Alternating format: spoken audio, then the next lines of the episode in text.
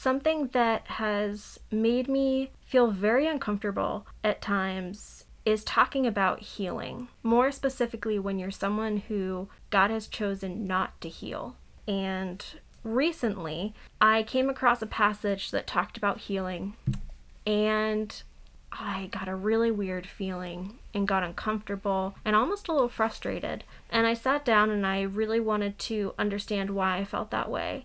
And I ended up also hearing from some people recently, you know, all in God's timing. I don't think it was just a coincidence, but just talking about the church hurt that has surrounded people not being healed and being told that it's their faults or it's because they don't have enough faith. And it's caused a huge divide between the chronic illness community and the church.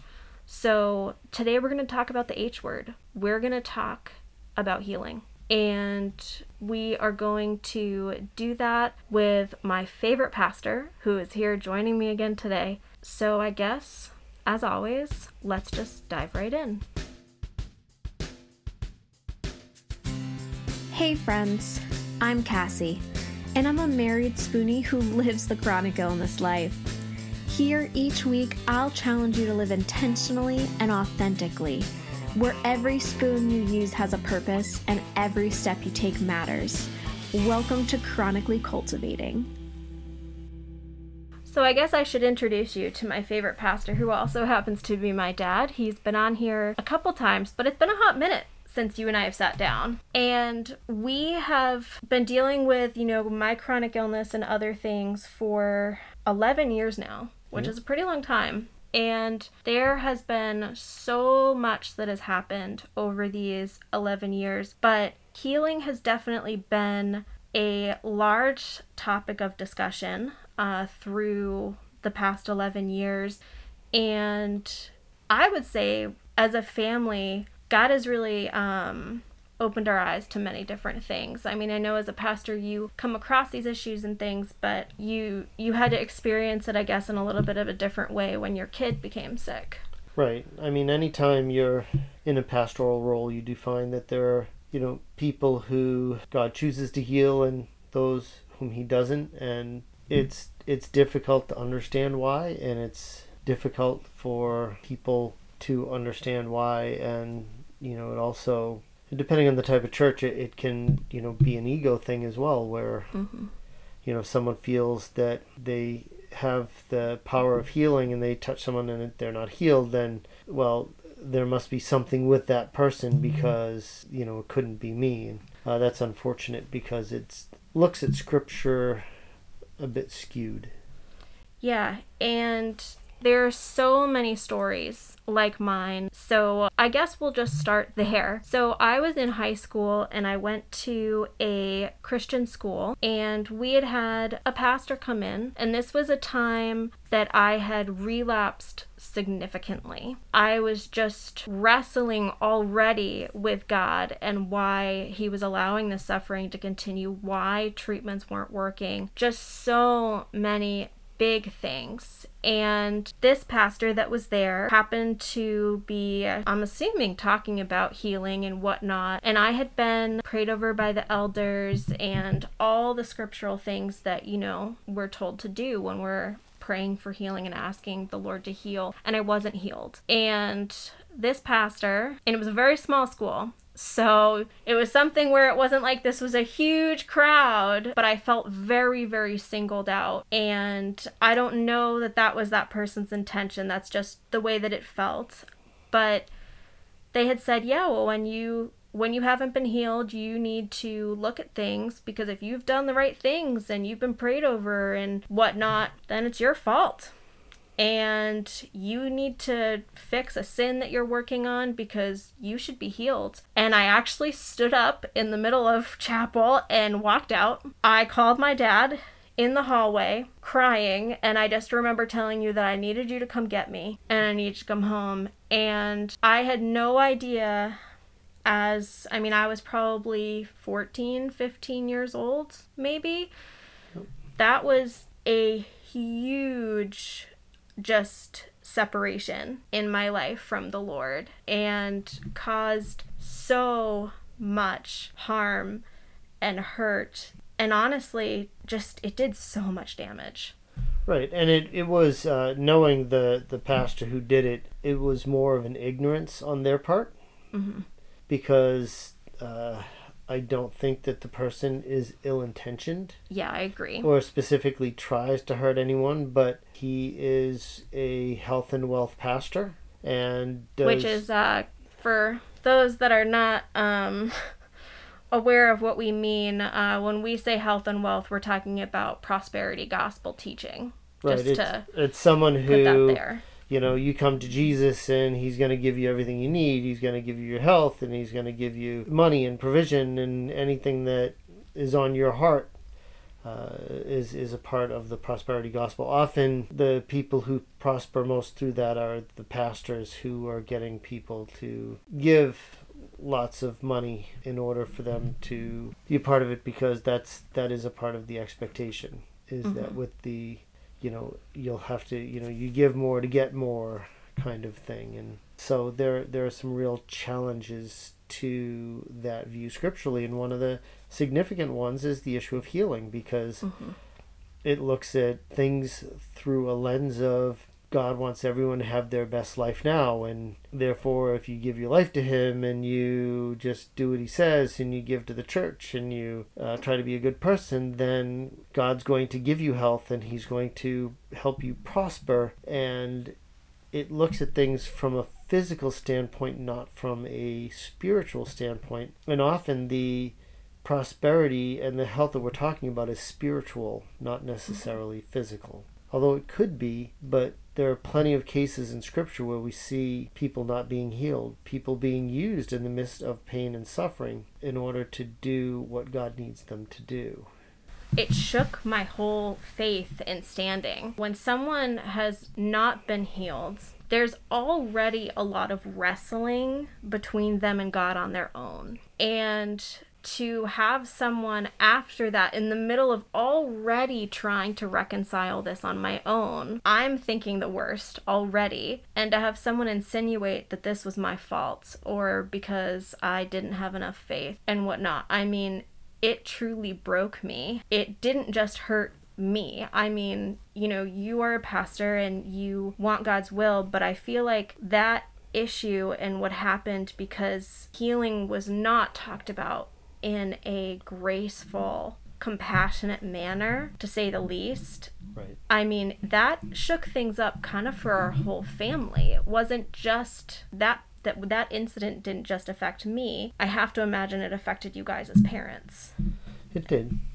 It did. Um, it affected us, I think, in many ways more over seeing the challenge that it was bringing for you. You know, there comes a point at which, you know, we wrestle with God for our kids, but there's a time when we need to hand them over and just try to help pray them through what they're going through and, and to be there to s- support. And, you know, one of the biggest things scripturally is, you know, speaking the truth in love. And uh, unfortunately lots of people like to speak the truth but it's not often done in love. And really that's when you find that it causes more harm than good Well, and something that really helped me reconcile this as I as I got older was in John 9, where Jesus and his disciples are walking and you know, the disciples ask him, "What did this man do or what did did his parents do to make him disabled in this way?" And Jesus is very quick in my mind. I imagine Jesus going, "Whoa, whoa, whoa, whoa, whoa, whoa. Hold up. We need to discuss this." Yeah i mean it's you know it's it's clear that as soon as they say it he he makes it very clear that this isn't the case. And i think the reason it comes out is because this is the way things were viewed especially in that culture. If someone was sick if someone had a long-term illness or something going on it was assumed that someone had sinned in order to make them get to that place. So Jesus in John 9 3 says, Neither this man nor his parents have sinned, said Jesus, but this happened so that the works of God might be displayed in him. Now, in this particular case, God healed him. Uh, but that's not always the case. But but here you see that. But it's this this thought that okay, well, if there's an illness, if there's something going on, well, there must have been sin. And Jesus is like, no, you're not looking at things the right way. You're looking at it from a human perspective. And one of the challenges now is that we see in some ways we've gone back to some of those uh, Pharisaical views. And and here's a place where, as we were talking before the mm-hmm. podcast, I said we do need to be careful because I do believe that there are situations where there can be either sin in someone's life or, you know, there could be an issue of lack of faith and that could cause a problem. But so often it's, it's okay, well, if this, then that. And we kind of look at those, you know, the, the charts with the yes and no and. Mm-hmm you know, it's oh, if yes, go this way. If no, go this way. It's like okay, well, if not healed, well then what is the case? And and the piece that seems to be missing, it's like people at times like to they see their options as option A or option B, and they don't realize that there could be an option C. So in this case, they're kind of saying, okay, well, so Jesus, which is it, is it option A that the man's parents sinned, or is it option B, this man sinned? that he was born blind, or that they knew he was going to sin, and that's why he was born blind. And Jesus goes, "But you're missing a door. You know, you're you're missing another option, and that is maybe." This illness is there or has been allowed to happen because the power of God can be seen through it. And ultimately, I think one of the things that we need to understand is that illness and injury and death came through sin.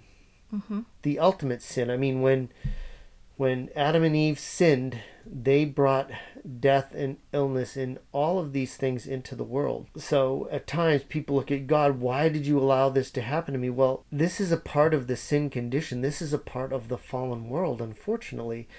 And good people get hurt. Mm-hmm. And good people suffer. And he makes that clear to us in his word.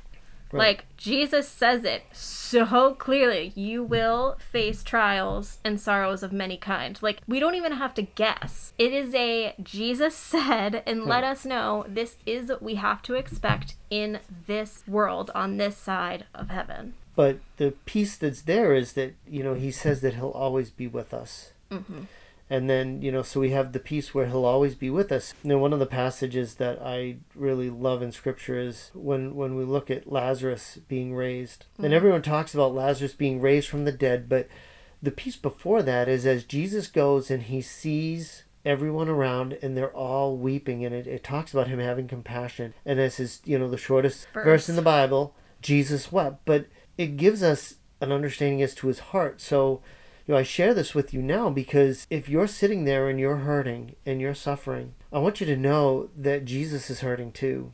Mm-hmm. I can picture him there with you, weeping alongside you, because this is a part of the sin condition. Yet, in the end, the desire is that all will come to salvation.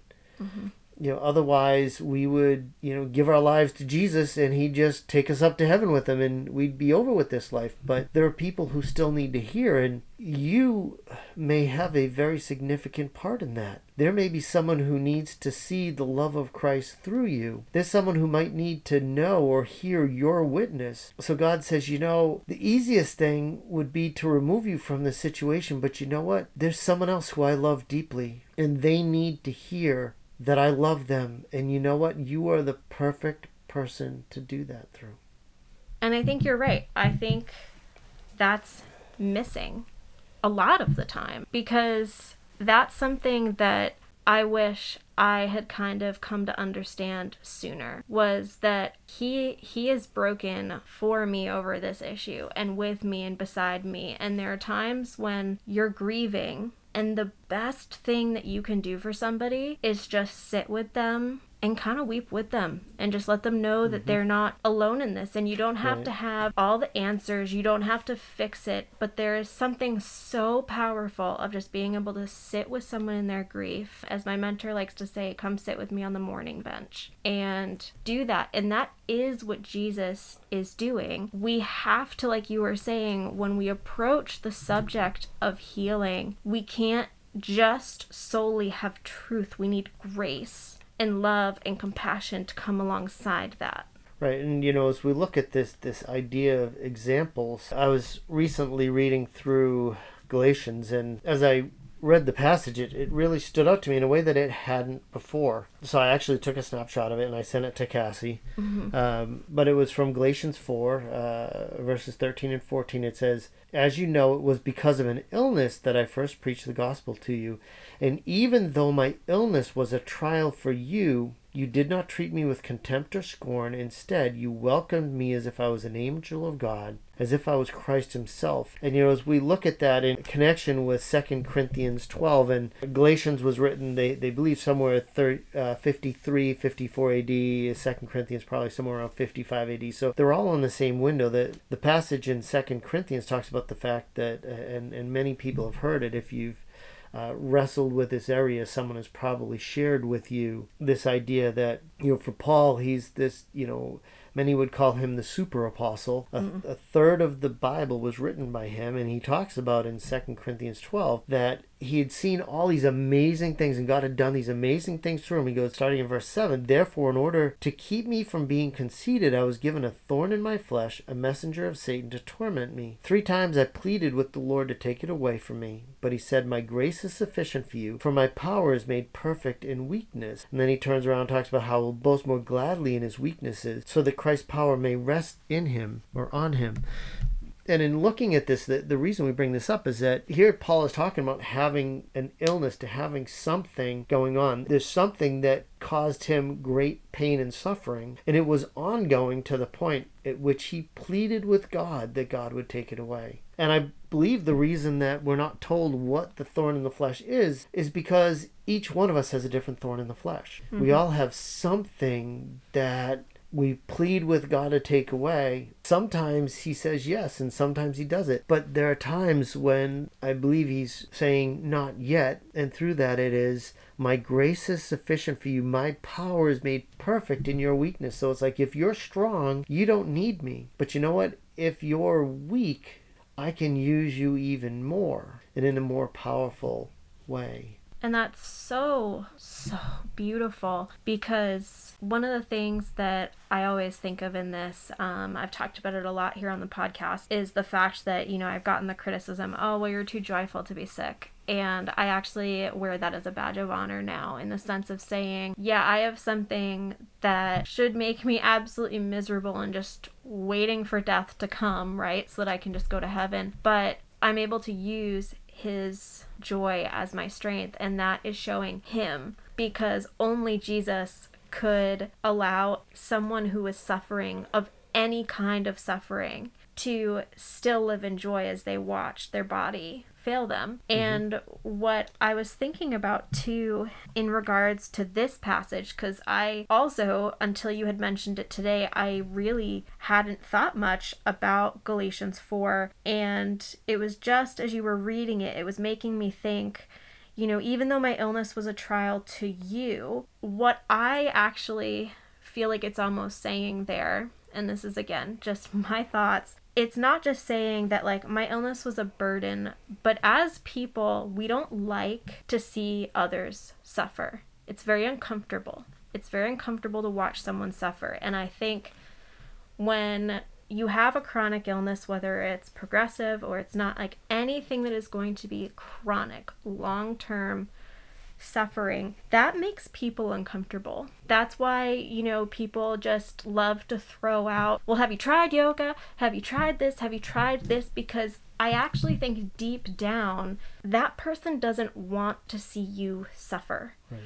And they want to just have anything that they can give to fix it so that even if they don't know you, they don't want to see you suffer. And it makes them uncomfortable to wrestle with that thought of this is never going to go away. Like unless unless God heals you, this is never going to go away. So I actually think that a lot of the times that people push healing, it's not just solely the fact that a pastor is being ignorant. I think there's a push also from the community of the church to say, well, we've got to pray for healing. Let's go to this healing service or this one or this one. And I remember there was someone who was persistent um, in saying that I needed to go to their church, that specific service, to be healed, and was pushing and pushing and pushing. And I said to the person, I said, I'm not going, and I just need you to know I'm not. And they could not let it go. In the fact that I was like, no, I'm good. Because I was like, look, I know that Jesus can heal me, but he has chosen not to. And I can still live a life worth living in Jesus even when God says no. And I wonder if that is what Paul is talking about there of almost saying, even though my illness was a trial to you, maybe what he's also kind of saying there is, even though as a church you wanted healing for me so greatly, you accepted me and you treated me and loved me well while I was here. And I don't know if that's truly what he's talking about there, but that's what it makes me think of. Well, and just you know, in looking at it, it is it is clear that whatever was going on was difficult for them to deal with. So Paul understands this concept of you know, other people uh, seeing him suffer and how it affects them as well. One of the beautiful things we see here is this Galatian church, where it talks about they didn't treat him with contempt or scorn. You know, uh, you can almost put in they, you know, they didn't force him to go to their own healing service. Uh, instead, they welcomed him as if he were an angel of God. And and how different might it be for people if you know those in the chronic illness community were coming into churches and people were treating them as if they were an angel of God instead of someone who was tormented by Satan, as as some seem to feel that the situation is. And it's easy to just say, well, we did all the right things, so it's up to you now. Clearly, like, we can't help you anymore. Like, this is an issue between you and God. And as you had said earlier, it is important for us to know that sometimes that can be the case. But I really do think more often than not, it has to do with God just saying not yet. And I say not yet rather than no because as a believer, I know that when I get to heaven, He is going to heal me. Mm-hmm. And I know that maybe healing is not going to be on this side of heaven, but I do know in the next life it will be. And I have that assurance that that's where it's going to be.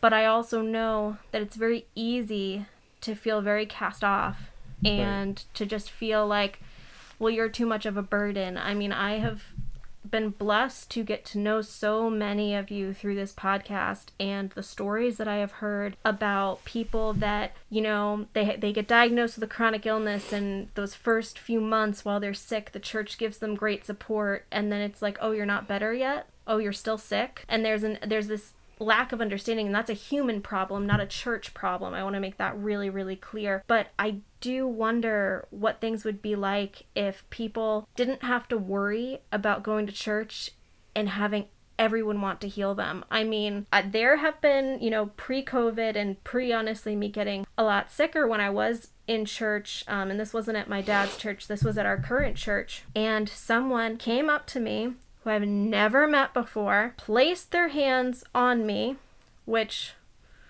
for multiple reasons that we don't have time to get into. That's really not appropriate to do to anybody. But they just laid their hands on me and they prayed for healing and then literally walked away.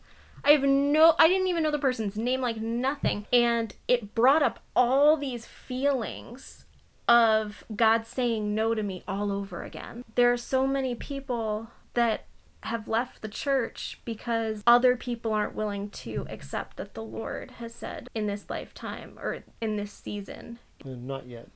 Yeah. Now, the nice thing is that you see in Revelation 21 4, it says, He will wipe away every tear from their eye. There will be no more death, or mourning, or crying, or pain. So that means that, that the pain and suffering that you're going through is only for a season. Mm-hmm. Now, that season may be this lifetime. Mm-hmm.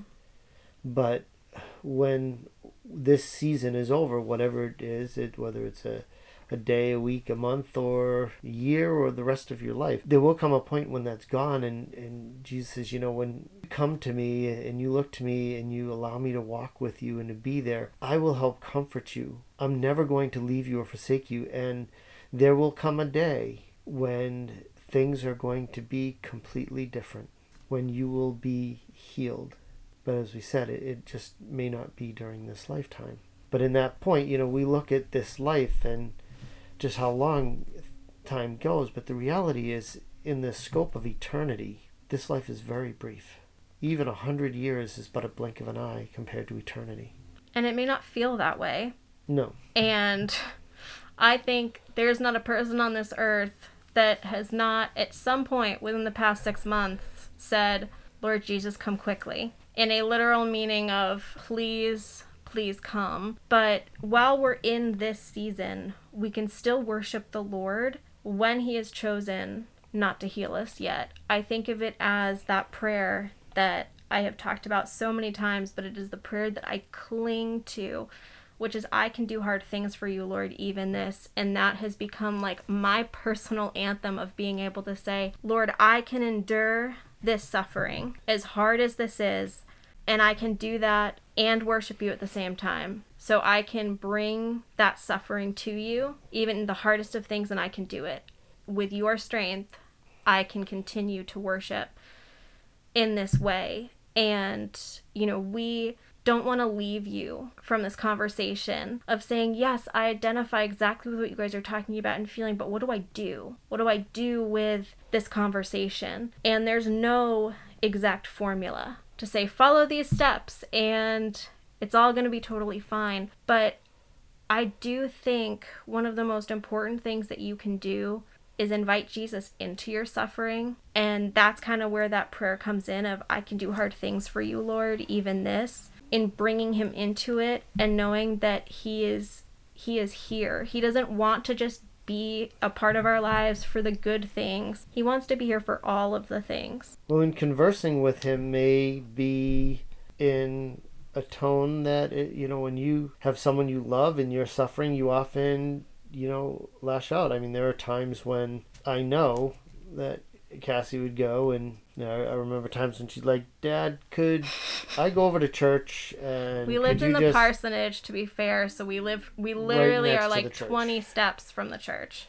Uh, and she would go and, and she'd want to make sure I wasn't there because she was going to she needed to speak candidly with God and uh, which, but which meant I literally went into the sanctuary and I yelled Right. And had a conversation with the Lord. But yelling is okay. And, and conversing, if you're suffering, if you're in pain, if you're going through a trial, it is okay.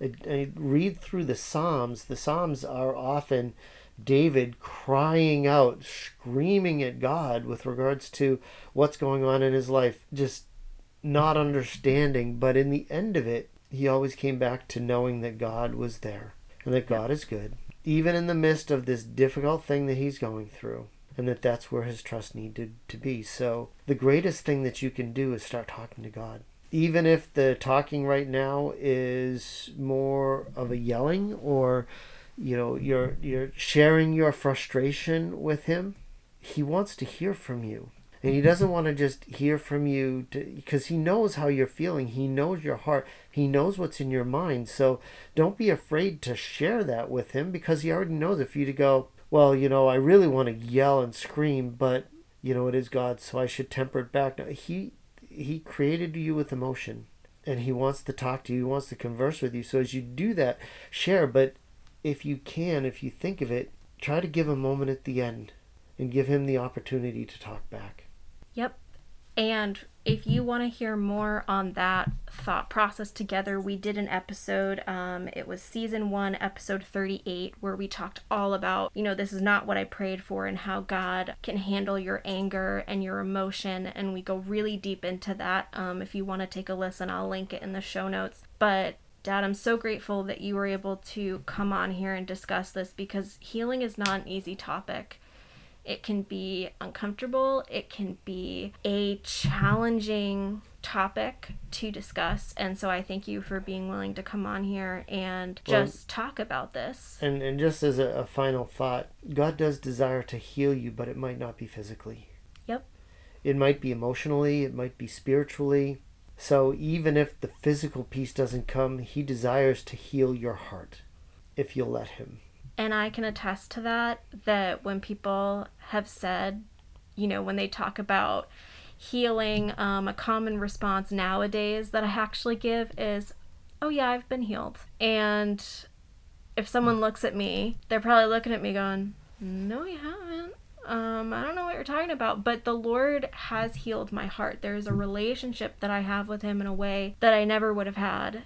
And so I may not be physically healed, but there is a healing that has happened in my heart that has changed. And it took a very long time to get there but that's where I'm at. And it is something, get to know Jesus for yourself. Mm-hmm. Head into his word. Don't just hear it from us. Don't take our word for it. Don't take another person's word.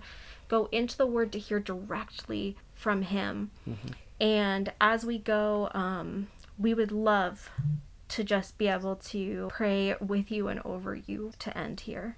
Lord, we're talking about a difficult topic. And Lord, I know that there are many who are listening right now that are suffering. They have physical ailments, maybe they have emotional ailments. And Lord, it, it breaks my heart to think that the church has not been there for them. But one thing we know, Lord, is that uh, the church is made up of human beings. And human beings fail. But you never fail. Lord, I pray that you would wrap your loving arms around the people who are there, Lord, that as they hear this, Lord, that they might just feel your presence. Lord, I pray that you would, if they don't already, that you'd help them find a place where they can find that love, where they can find that peace in you. And Lord, that they might look to you and find you, because you say that uh, we will find you if we seek you with all of our heart. So, Lord, if they're if they don't even know anything about you, Lord, I just pray that you would work through this to have them seek you that they might come to know you and to know that peace which can only come from you. And Lord, if it is your will that you would heal, if not physically, then emotionally and spiritually, we pray in Jesus' name. Amen. Amen. And if you want to find us or our pup bandit, who you might have heard a little jingling from, you can find my dad's blog linked in the show notes and we would love to continue this discussion with you if you want to continue to do that. So remember that no matter what happens with you physically, God loves you, He created you, you are beautiful, and He desires to use you. Even with an illness like this. Friends, as our time here comes to an end, I want you to know that the resources don't stop here. At livingthechronicillnesslife.com, you can find blog posts, videos, the Grace and Goals interactive resource library, free downloads, and even these episodes right here to help you continue cultivating an intentional life right where you are, no matter how uncertain the season. Whether you're working to build an intentional life with your daily habits, planting a garden, setting goals, or simply resting well, you can cultivate an intentional life. Head to livingthechronicillnesslife.com to access all of these resources, and I'll see you next week.